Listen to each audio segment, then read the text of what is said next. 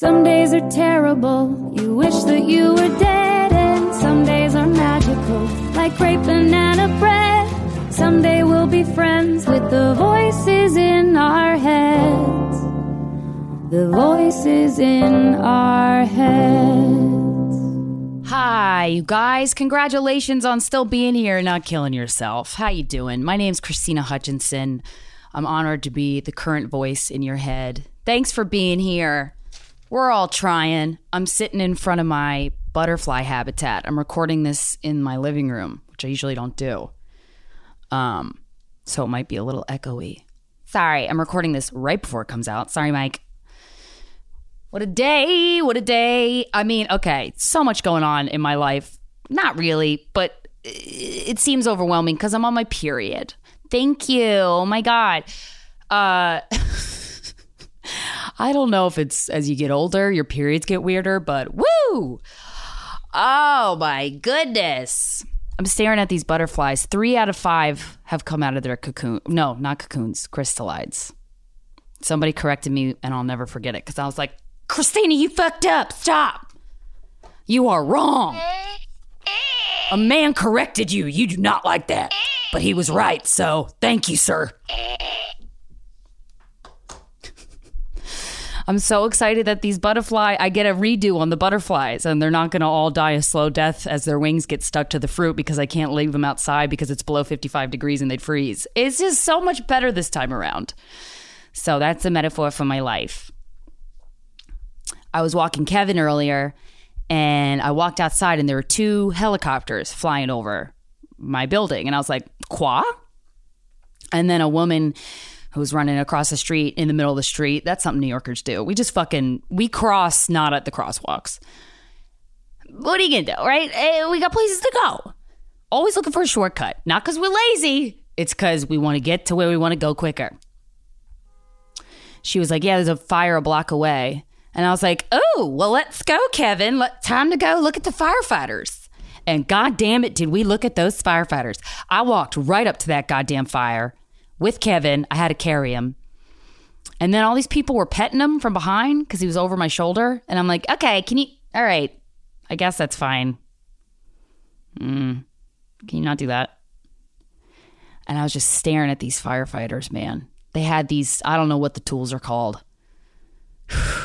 but god damn it you know it's still i still got it for the firefighters i'm not i don't not saying all hashtag not all firefighters but a lot of times they're republican but in a way that's long island and i'm not saying that all long island republicans are bad you're not but the firefighter they're just not uh, it's not what I couldn't date a firefighter based off of everything I know about them. I just think the profession is extremely sexy and your girl has not had sex in a long time. Okay.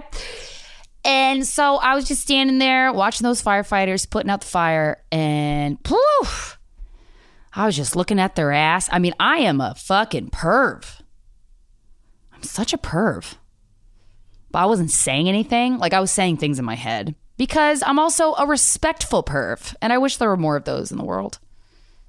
I mean, maybe there are. Respectful pervs aren't loud because they're respectful.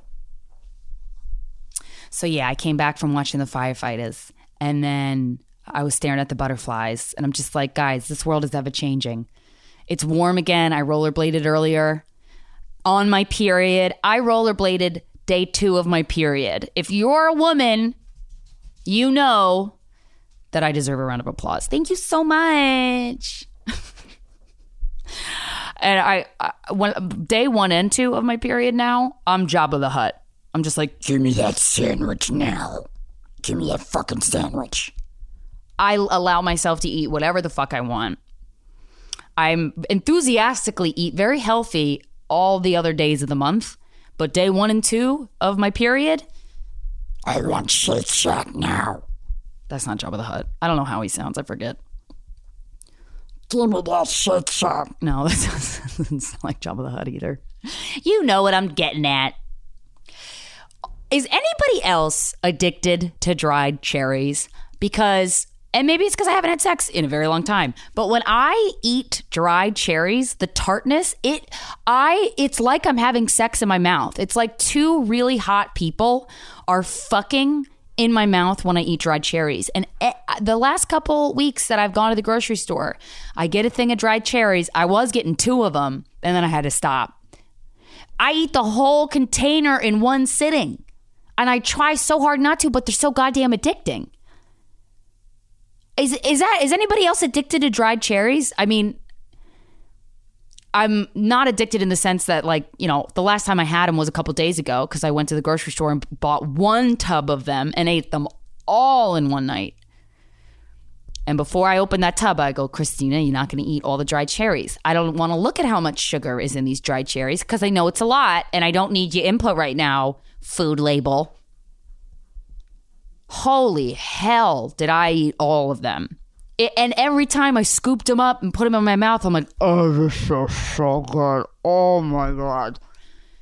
it's it's like all is right in the world when I have a scoop of dried cherries in my mouth. Is anyone else like that? It's euphoria. Not the show on HBO, which is very good, but kind of triggering if you got a drug addiction.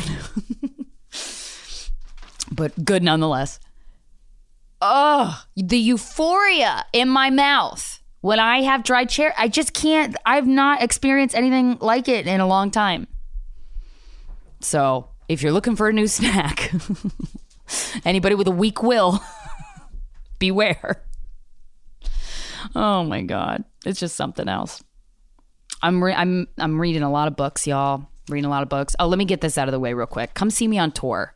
Can you come see me on tour? St. Louis, Missouri, April 1st through 3rd. Corinne and I are at Helium. Nashville, Tennessee, April 13th. Corinne and I are at Zanies. Portland, Oregon. What up? Corinne and I are at Helium, April 22nd to the 25th. I really want to sell all these shows out. And I'm doing my affirmations and I'm looking in the mirror and I'm like, I've sold out all my shows. I've sold out all my shows. I've sold out all my shows. I sold them out, right? I'm still working on it. Philadelphia. God, I love you. You're one of my favorite cities. Uh, I'm doing a solo headlining week, April 29th through May 1st at Helium. Very excited. I'm going to have a lot of new material, and my wonderful friend Von DiCarlo is going to be featuring for me.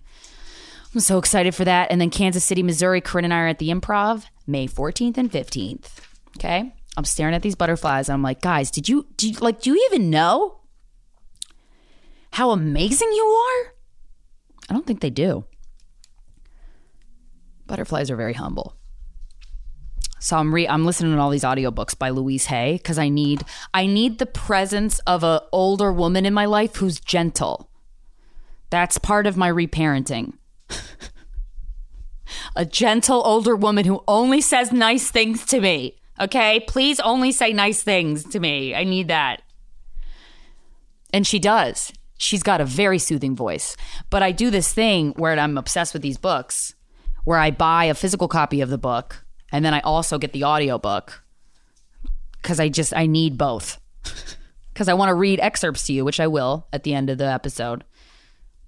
I'm going to read some excerpts on parenting, which made me woo, gave me the willies, but made Louise makes some very good points. And the book I'm going to read from is called The Power is Within You. And I'm like, it is. And Louise is like, yep. And I'm like, shut up. And Louise is like, I'm not going to shut up because it is. I'm like, Louise. But I've been waking up every morning, looking in the mirror, going, Krystyna, I love you. You're wonderful. Today is the best day of your life. That's what I say every day. Well, every day for the past couple days, I've been saying that. Past week. Positive affirmations. Let's give it a try, right?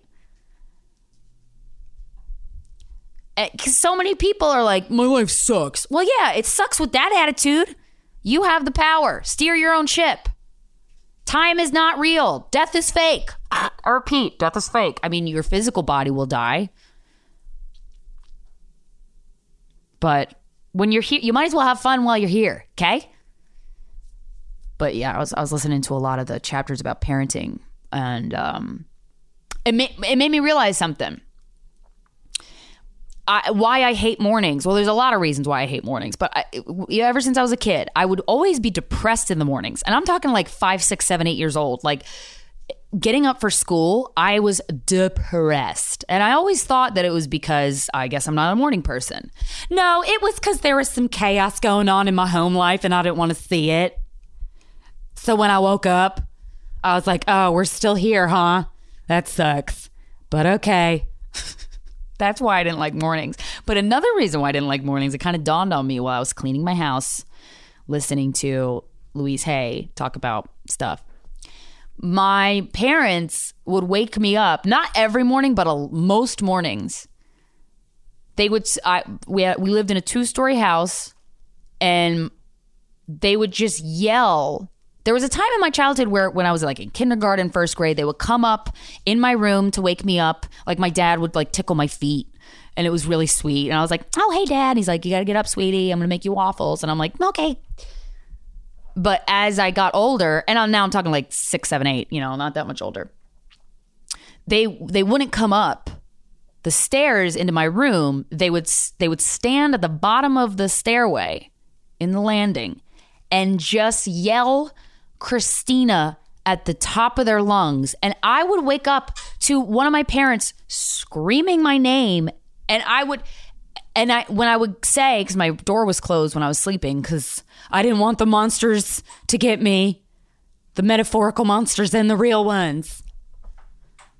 So they couldn't hear me respond. So they, I would be sleeping, and then all of a sudden I would hear, Krystyna! Krystyna! And I would say, I'm up, but they didn't hear me. So I had to scream, I'm up. And it would make me so mad. So, you know, by the time I was nine, when I would get woken up at 6 a.m. in the goddamn morning, I would hear, Krystyna! And I would go, I'm fucking awake. I didn't say fucking, but I'm awake. Like it was just a screaming match. Not a good way to start your day. The best part of waking up is not having your parents scream your name and have you go, I'm awake! Fucking shitheads! Kevin, really? Sorry, my dog is tearing up my sticky notes. Kevin, you suck. Stop. I love you so much. Never change. So I think that also contributed to um, me not having a great morning. Oh boy, guys, racism, huh? It's not great. It's very bad. White people, we got mental problems, man. And it's a damn shame that so many folks believe that me saying that makes me a liberal cuck. Well, guess what? Cool, I'm a liberal cuck. I love watching my partner fuck someone else in front of me, and that's the goddamn truth because it's very sexy. It's not a weakness. It's only weakness if you think it is, and I know it's not. So fuck all y'all. I'm a liberal cuck. Sure. But the shooting, oh my God. The fucking shooting in Atlanta, so fucking terrible. And I have, there's so many stories that I'm hearing of like comedy, like Asian uh, employees of comedy clubs or comics getting shit thrown at them. And I'm like, what the fuck? God damn, whiteys. I would love just we just gotta just fucking stop. America America is so goddamn racist and I and one of the one of there's a show on Netflix, a docu series on Netflix that you got to watch called Amend. It's hosted by Will Smith, King of King of Philadelphia. And it's a really informative overview of the history of racism and the history of just people getting rights.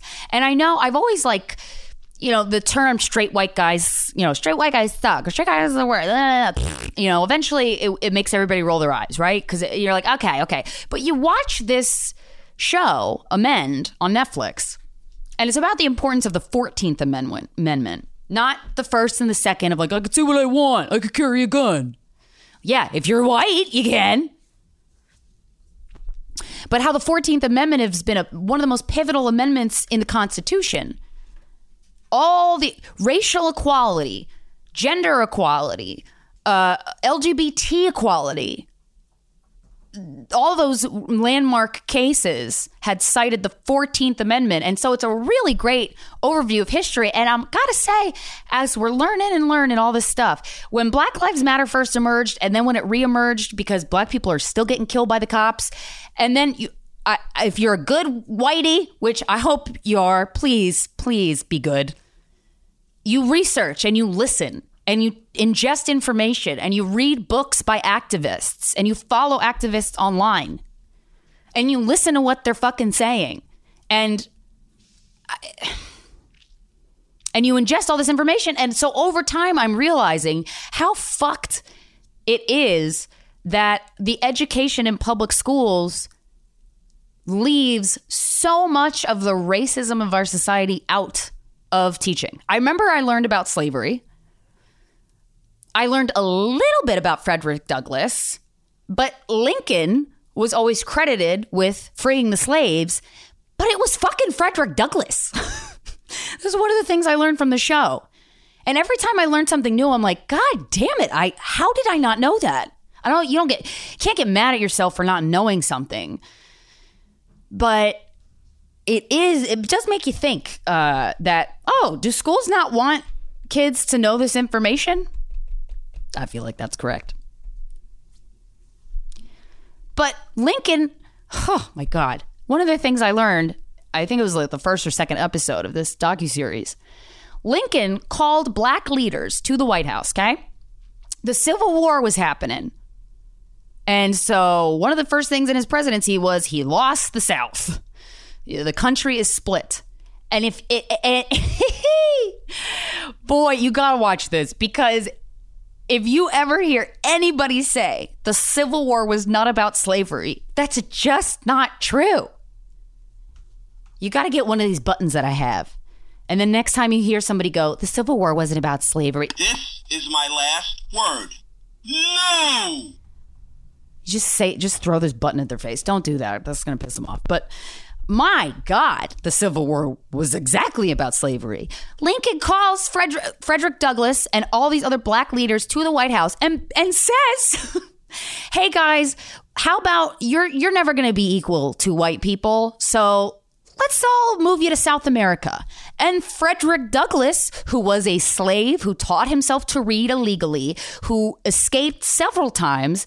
The last time he tried to escape, it was successful, and he took a train to New York there was a bounty on him because he was property. And he emerged into this incredible activist, leader, and man. And he was the one that go, "Well, Lincoln, we're not going to do that. Like, I'm obviously paraphrasing, but th- these are, I mean, so Frederick Douglass should be on the fucking money and not Lincoln.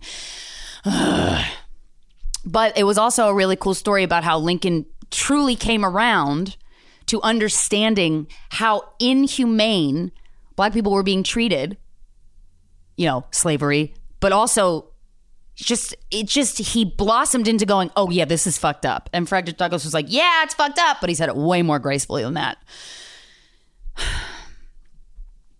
And and when when Lincoln gave the speech and had the Emancipation Proclamation, a lot of the shit he said in that speech was exactly what Frederick Douglass had been saying for a long time. And he taught himself to how to fucking read illegally, Frederick Douglass. I'm like, I want that motherfucker on our money. What a powerful force of a human being Frederick Douglass was, and I and I re, you, he doesn't get at least in my education. I went to public school. He did not get the kudos that he deserved. My God. But you gotta watch this docu series. Amend. It's every episode. You're gonna go, oh fuck, oh fuck. Are you fuck? Oh god damn it. Talks about women's rights, the women's movement, man.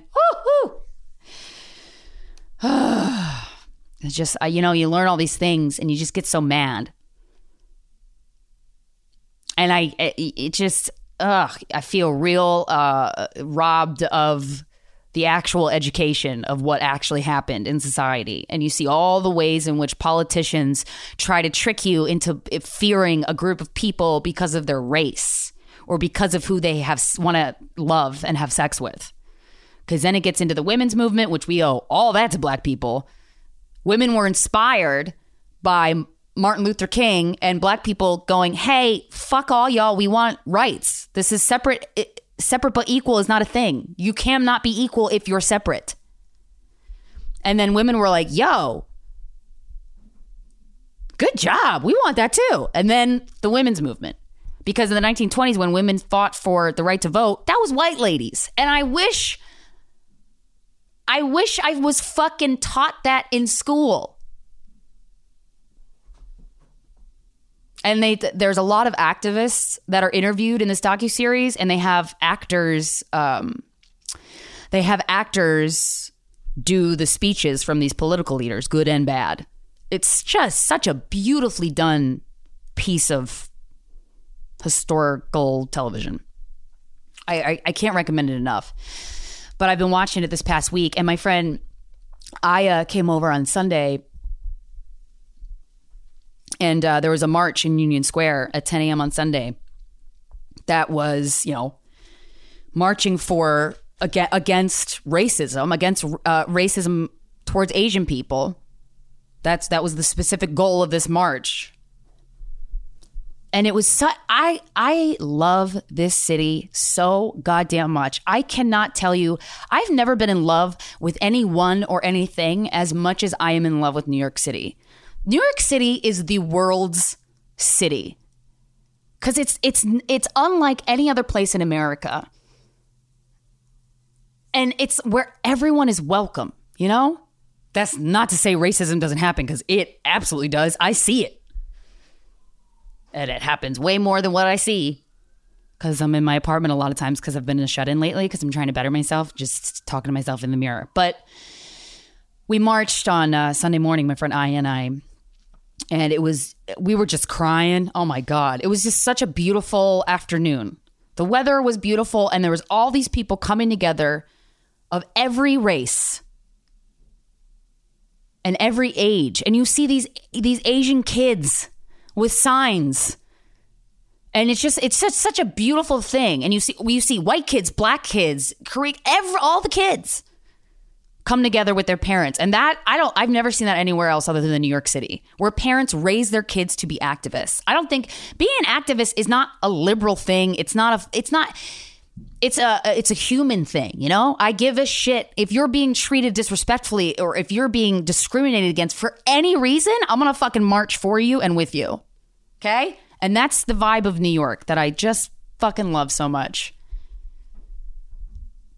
Mm, it was great. If you and I, I and I thought back to all the times, all the marches that I've that I've participated in, and they are the most beautiful moments of my life. Just to see a hundreds, thousands of people. There's so there was thousands of people marching. It felt like we took over the entire streets. And the other cool thing is when you march in New York, I don't know if this happens other places. I'm assuming it does, but uh, you know, activists and stuff, the leaders that are kind of organizing this march towards the front and uh, and you take over the streets. There were so many people that you couldn't walk on the sidewalks. You had we the sidewalks were filled and the streets were filled and we were all just fucking marching. And so there are people in bicycles that march ahead of or ride ahead of us to stop the traffic. And a lot of times when we're marching through a road and there's cars that, you know, get stuck in the march basically because they can't go anywhere and they're just going to have to wait 10 goddamn minutes for us to fucking march and then you can go on with your goddamn day. But a lot of the cars will honk their horns. And then you see people, um, you, if you look up, there are apartment buildings on the other side of you and there's people on their stoop there's people with their windows open and they're cheering you on and they're just filming and everybody is there for one purpose and that's equality and that's and, and it's and, it, and it's saying all these people that are participating in this give a shit about things that maybe don't affect them but we care that it's happening and making the lives of others miserable or killing other people. It's just so it's just oh my god. It's just it's so great. It's one of the most beautiful experiences to to participate in in a march like that. I highly recommend it.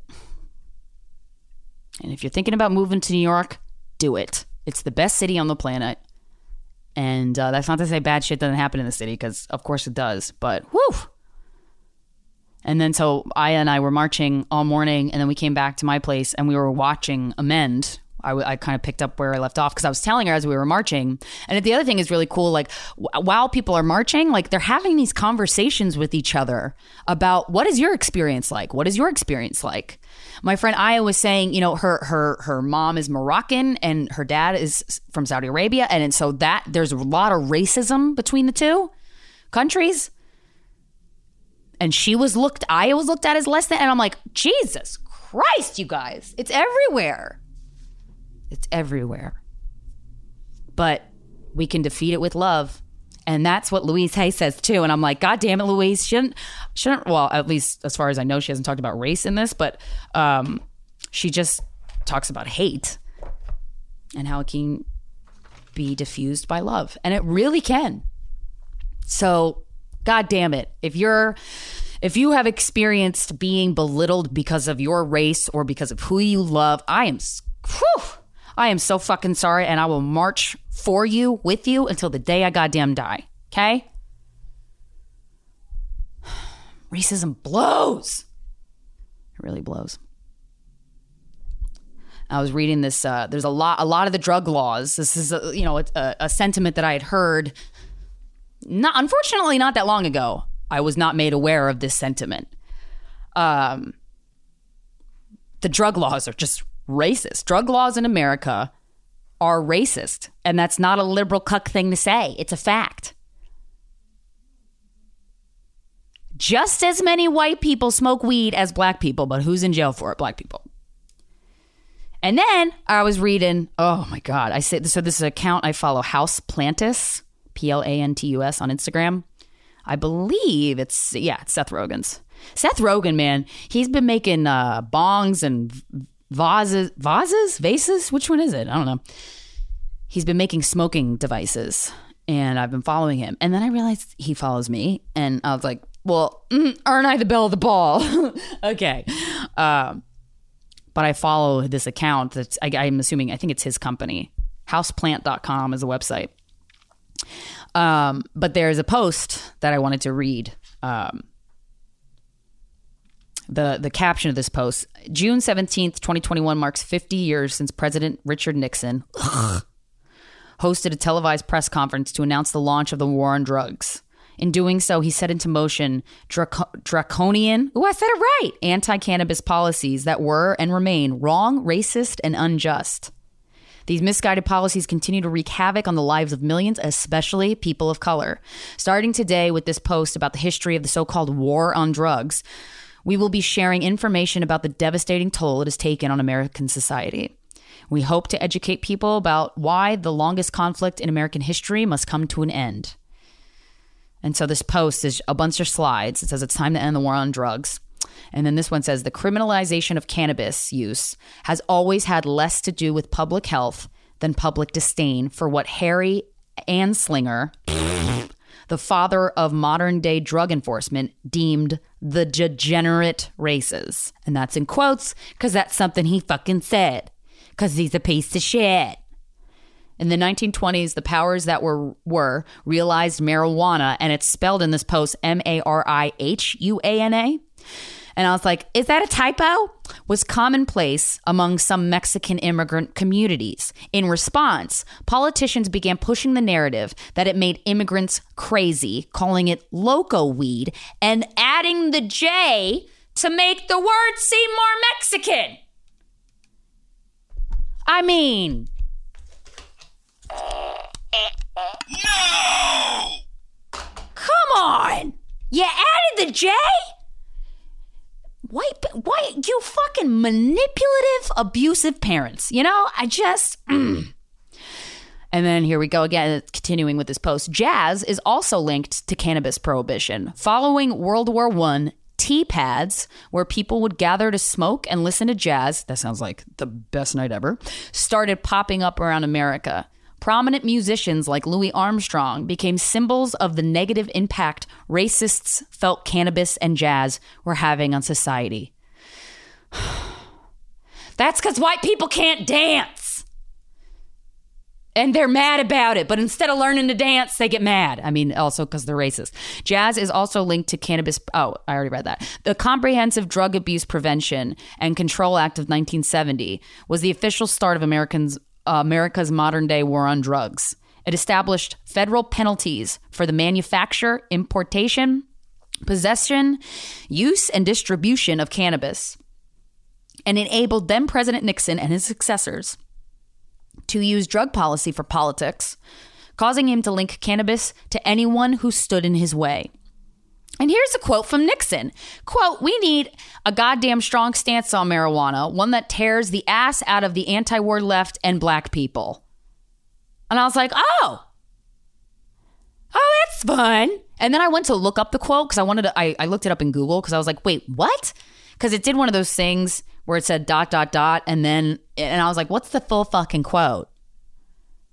Wait, where was it? And then basically, Nixon was like, everyone who's a pro cannabis activist, they're all Jews. And I was like, yeah, so who cares? God damn it. Everyone's so racist. Well, white people are so racist. But he would say, oh, God. Okay, so, guys, wait, where's my pen? We're going, so we're going to do a special, um, we're going to do a special fuckboy theater, okay? Let's do some fuckboy theater.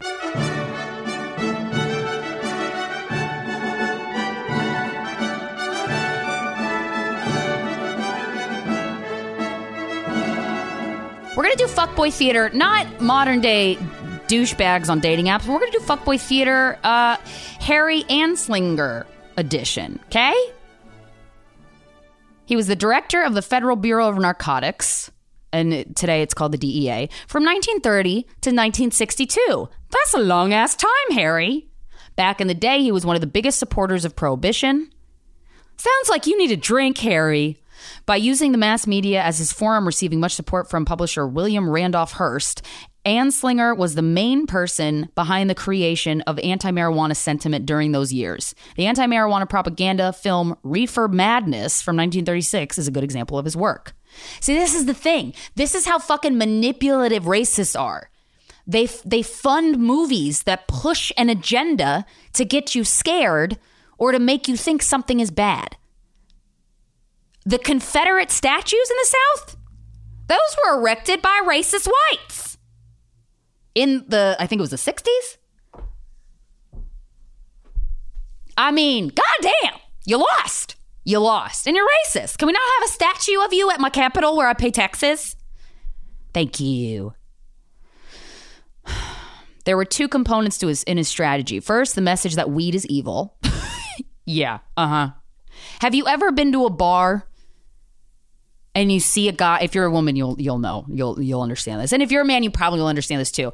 Um, but definitely if you're a woman. When you go to bar and there's one guy that's kind of rocking back and forth and he has his head pointed down but his eyes are looking up and you're like well that's some evil i don't want to be part of and he's wasted and you're like i'm gonna get away from that person. He's scaring me. No one's ever scared of a stoned person because stoned people sit on their couch or they walk around and they're looking up or they're eating something. They're not trying to fuck with you. So, first, the message is that weed is evil. Second, racism. According to him, only Latinas and black people were smoking marijuana and made them forget their place in society. Ew, dude. Uh, so, here are uh, other quotes from Harry Anslinger for Fuckboy Friday. Okay? Fuckboy Theater, rather. I'm so mad. I'm like, guys, you're all being tricked. Let's just love each other. Uh, marijuana, this is quotes. Marijuana, wait, sorry. marijuana is the most violence causing drug in the history of mankind. Bitch, no, it's not. Reefer makes, and this is a derogatory term for people of color that I'm not going to say, think they're as good as white men. Oh my God. There are 100,000 total marijuana smokers in the US, and most are people of color. Words for people of color. I'm not going to say it. Their satanic music, jazz, and swing result from marijuana usage.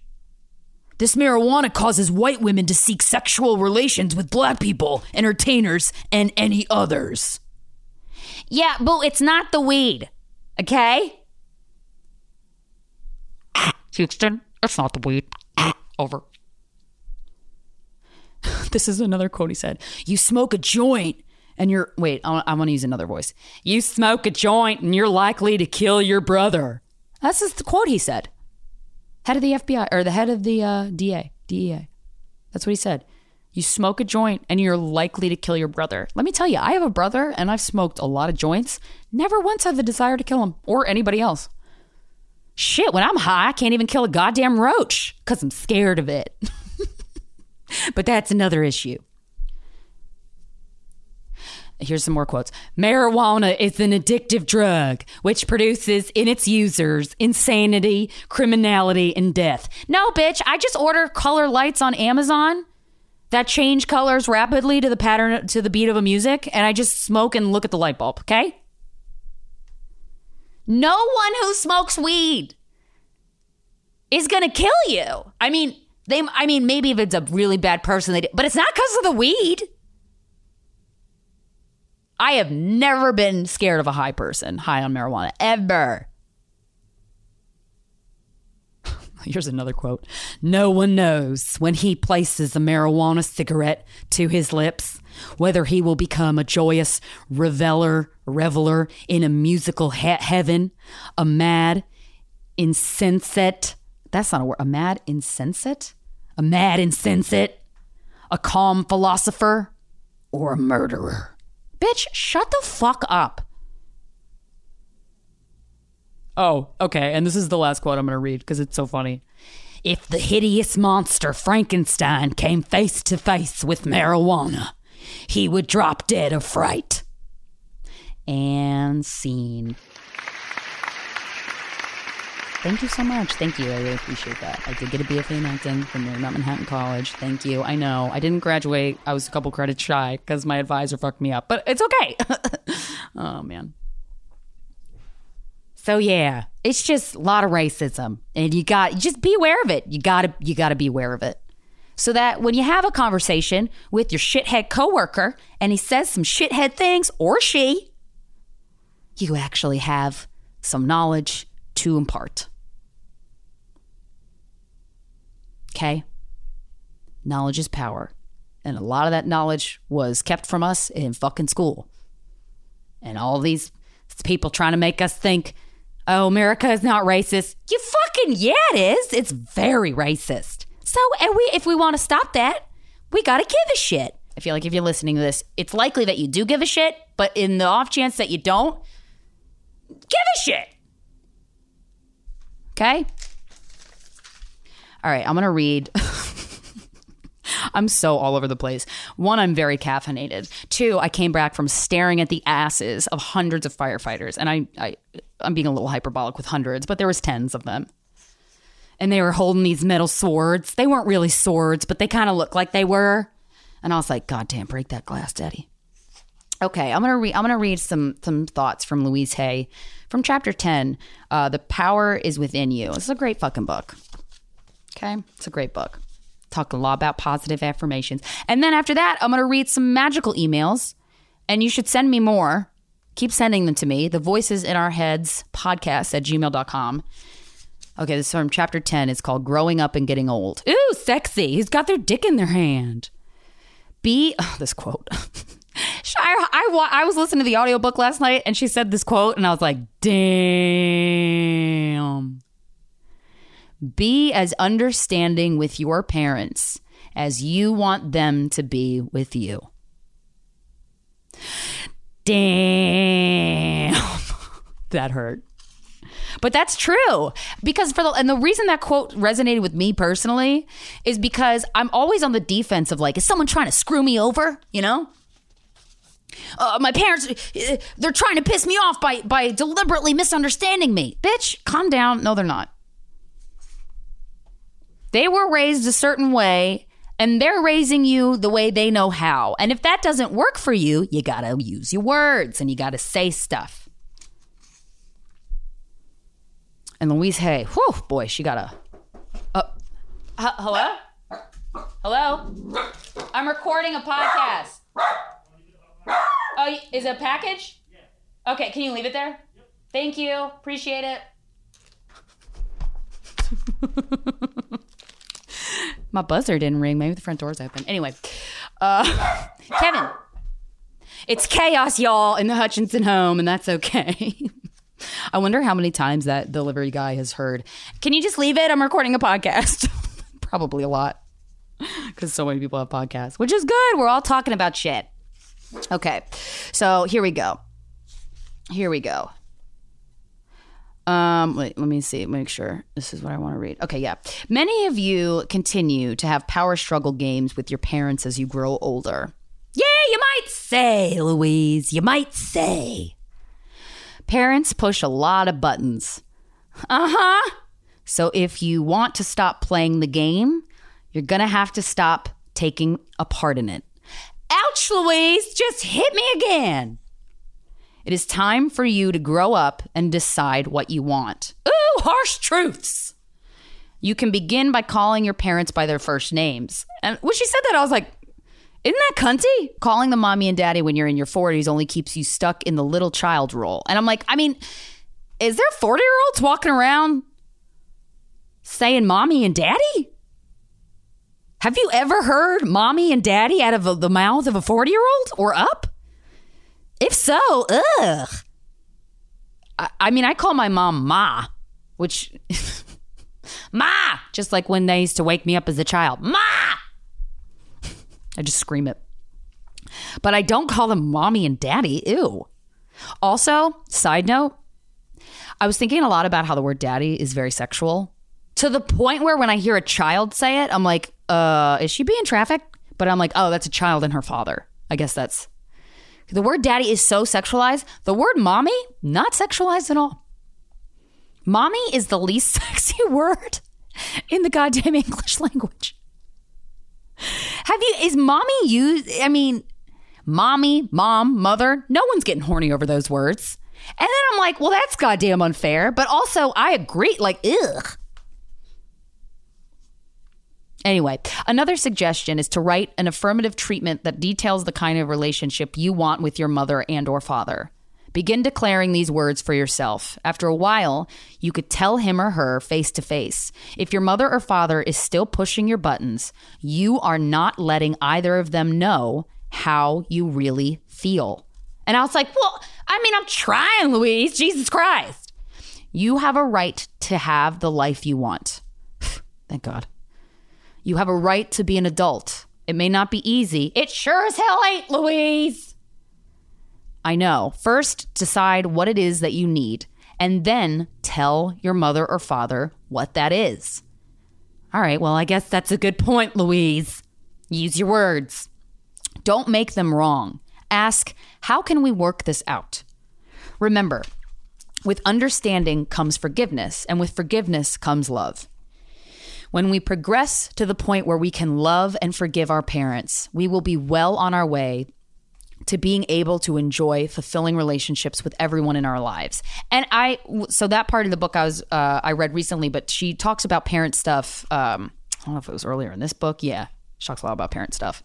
Because keep in mind, Louise was sexually molested when she was a very young little girl, a little five year old little girl. Okay. She was sexually molested and her, by her, I believe it was her step parent, father, and her mom did not stick up for her. So she's been through some shit. It's not like she's just cruising on a yacht going, guys, forgive your parents. Jesus Christ. No, she was molested. And a lot of people were molested, in fact. And we should keep talking about that, okay? Because boy, oh boy, Uh, if people talked about molestation of children and rape as often as we talk about coronavirus, I feel like maybe we could get some legislation in place. But, you know, no one cares yet. Well, people do care, but not enough. So we need to keep talking about it. Okay. And then I highlighted in another place. Oh, chill. Oh, God. Yeah. Separation and divorce. Growing older graciously. Oh, maybe I didn't want to. Okay. Yeah. Teens need self esteem. Yeah, they do. It alarms me that the rate of suicide among our teenagers is so on the rise. It seems that more and more young people feel overwhelmed by the responsibilities of life and would just soon give up rather than to per- persevere and experience the multitude of adventures that life has to offer. Much of this problem has to do with the way we as adults expect them to respond to life situations. And I listened to that part and I was like, thank you, Louise. Just thinking back to all those times my freaking parents were so goddamn harsh on me and didn't ever ask me, hey, are you okay? Do we want them to react as we would? Do we bombard them with negativity? The period between ages 10 and 15 can be very critic- a very critical time. Children in that age group have the tendency to conform, and they will do anything to be accepted by their peers. In their need for acceptance, they often hide their true feelings for fear that they will not be accepted and loved for who they really are. The peer pressure and societal stress that I experienced when I was young pale in comparison to that which today's young people must endure. And yet, when I was 15, due to physical and mental abuse, I left school and home to be on my own. Think how jarring it must be for the child of today to have to deal with drug abuse, physical abuse, sexually transmitted diseases, peer pressure, and gangs, and family problems on a global level, nuclear war, environmental upheavals, crime, and so much more. And I'm going to add in there racism. As a parent, you can discuss the differences between negative and positive peer pressure with your teen. Peer pressure is all around us from the moment we are born until the day we leave the planet. We must learn how to deal with it and not let it control us. And that's something I'm still working on. Similarly, it is important for us to gain some knowledge and understanding of why our children are shy, mischievous, sad, slow in school, destructive, etc. Yeah, instead of like yelling at your kid, be like, hey, what's going on? In a loving way. I don't know if that sounded loving or not. Children are strongly influenced by the thinking, feeling patterns established in the home, and he or she may or they or them makes daily choices and decisions from that belief system. If the home environment is not conducive to trusting and loving, the child will seek trust and love and compassion elsewhere, and in all the wrong places. Many gangs are a place where children feel safe. They form a family bond, no matter how dysfunctional it is. I truly believe that a lot of hardships could be avoided if we could only get to p- young people to ask themselves one important question before they act. And this is this goes out to all y'all too. Will this make me feel better about myself? Just gonna pause you can let that sink in. so yeah. The power is within you. Louise Hay, baby. All right, I'm to end this episode on some magical emails of magical experiences. Okay, here's an email. Hello, Krystyna. I know a couple episodes back you were talking about past life regression, and I'm catching up, so I thought I'd share a story with you, although it's a little late. It's never too late, y'all. Keep sending me these stories. Seriously, I, I love reading them and I love sharing them. My name is Emily. I'm a 27 year old white woman. I live in a small area in a southern state. I don't know. You didn't say I can't say it, but it's just in case. And have lived in the South my all my life. When I was a preteen, I started becoming very interested in Asian cultures. I've always adored the food, the music, language, and pop culture, and overall traditional culture of primarily Korea, Japan, and China. I wanted to learn everything I could about them. Since I am from the rural, rural South, we don't have a huge Asian community. It has risen over the years, but as a kid, I didn't have any Asian friends. I didn't really see many Asian families around either, so I had zero firsthand experience in or around any of their cultures. It was always weird to me why I was so fascinated by it because it's such a random thing for a white girl from the South to be obsessed with. My mom mentioned to me a while back that when I was about four or five years old, I told her a story about how I lived in China. And I was like, oh, girl, you talking about a past life? That's fucking cool as hell. She was super confused, obviously, but I kept talking about it. I told her about my family there and my village. She told me that I said it with absolute certainty, and that's what they said in the fi- in the Surviving Death docu series on Netflix when they interviewed the kids about the past life thing. The comments from the psychologists were like they just said it with absolute certainty, and they're children. I knew of a village and a family in China. I knew of a village and a family in China that I belonged to. I described to her my mom, dad, and siblings and where I lived in China. Since I didn't know any Asian families, it's not like I could adopt a story from somewhere and regurgitate it back to my mom. Nor did she ever really teach me about China at that age. I just didn't. It just didn't make sense for a child that young to spout a story like that. I often forget about that story since I have no recollection of it. So your podcast got me thinking is this an explanation for my unusual adoration of Asian cultures? I think it is. And I think you had a past life where you lived in China and you fucked around in China and you were Chinese. That I can't. I don't have proof of that. But boy, oh boy, if you look up past life kids and past life stories, it's a wormhole, y'all. It's a fun one. Okay. So this is the last email I want to read, and this made me um, cry. So get ready, get into she's ready. Hi, Krystyna and Kevin. I've written you many times before, so I won't waste your time repeating the same praises. Well, you can do that if you want. Um, you already know you're a bad bitch, motherfucking blades, multi-talented queen. Moving on. Please don't use my name. I will not. I hesitated to even write this because I'm an exceptionally logical person and can always find ways to write these signs off as coincidence. Yes, Houston, I know coincidences don't exist. She said that, and I read it like that. Uh, and how significant can a common flower really be? But when you know, you know. You know? That's going to be the title of the episode. I have several examples, but I'll tell you the earliest example of this phenomenon in my life. When I was 16, for a few months, I had a girlfriend named Sam. She always had a smile and was ready for a good time. One of these one of those people that just lights up a room. It wasn't all that serious but ended pretty ugly. She apologized for her role in the breakup, but I held a grudge. She would write me just to see if I was okay and ask if we could talk or be friends. She came by my work to give me an invitation to her graduation. I didn't go. I didn't respond. I didn't forgive her. I held that grudge for about a year until she unexpectedly and tragically died. Obviously, at that point, all my resentment seemed so petty, and I felt guilty that I wasted precious time with someone so magical. After her funeral, I started seeing sunflowers all over the place, her favorite flower. I intuitively knew it was her leading me to those places, and it filled me with such joy. I decided I would get a sunflower tattoo uh, for my first as soon as I turned 18 as a way to always carry her with me. Several months later, I visited a friend's house and I immediately noticed a vase with sunflowers in the center of the table that some friends and I were sitting around. Oh, there she is again. Hi. But over the next few minutes, I kept getting drawn back to it. See, because this is what I'm saying, guys, with the intuition. Like if you're jogging through a park and something says, go down this path, you know, just that's, that could be your dead friend, even though, de- even though death isn't real. That could be a spirit guide. Just, you know, these, these urges or these gravitational pulls, listen to them. Uh, okay, so, oh, there she is again. But over the next few minutes, I kept getting drawn back to it and started to think it looks oddly familiar. This vase on the on the coffee table. Then I realized it looks identical to a vase I bought for this girl and stuffed the fake flowers for Christmas. So I asked, "Where did you get that?" And my friend said, "Oh, it was hers."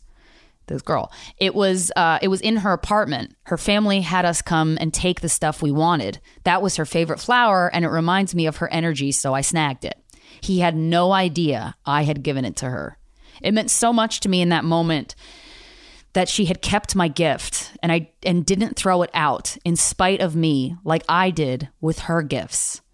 That she continued to hold space for me despite me being a total brat. That she took the time after death to repeatedly show me that she's still with me and cares. Whew. This experience really solidified that it's totally valid to get a mystical sunflower tattooed on my body, and I totally did that as soon as I got to college. I felt her with me then and still do all the time. And Sam, that's her name. I'm assuming I can say that name. And Sam, if you can hear this, I'm so sorry. I should have shown you grace. I should have kept you in my life. I wish I hadn't broken your trust. I wish you could have told me what you were going through. And I want to thank you for teaching me the value of forgiveness. I've surely never made that mistake again. I hope you know that I would do it all differently, and I'll never forget your warm, loving spirit. Say hi again soon. I really miss you. Guys, thanks for listening to the voices in our heads. I really appreciate it. Be good to one another. Guys, just let's all get each other's backs. Let's all, we all have the power to love each other unconditionally, even if we don't know each other, but especially if we do. So may you go into the world with love in your heart and a butterfly on your shoulder and a and a Kevin on your couch and just be good. Thank you guys. I love you all, and I will talk to you next Wednesday. Please forgive me. I know not what I do. Please forgive me. I can't stop loving.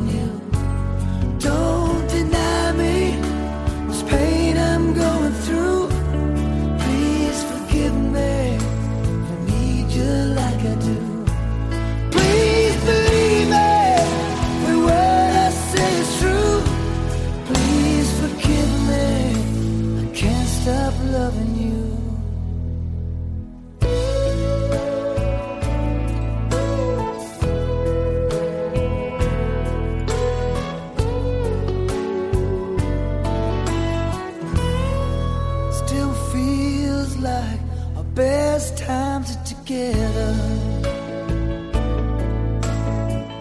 Feels like the first touch.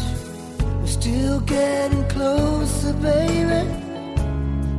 Can't get close enough. Still holding on. You're still number one.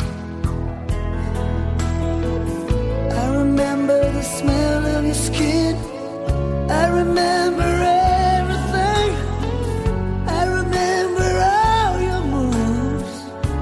remember you.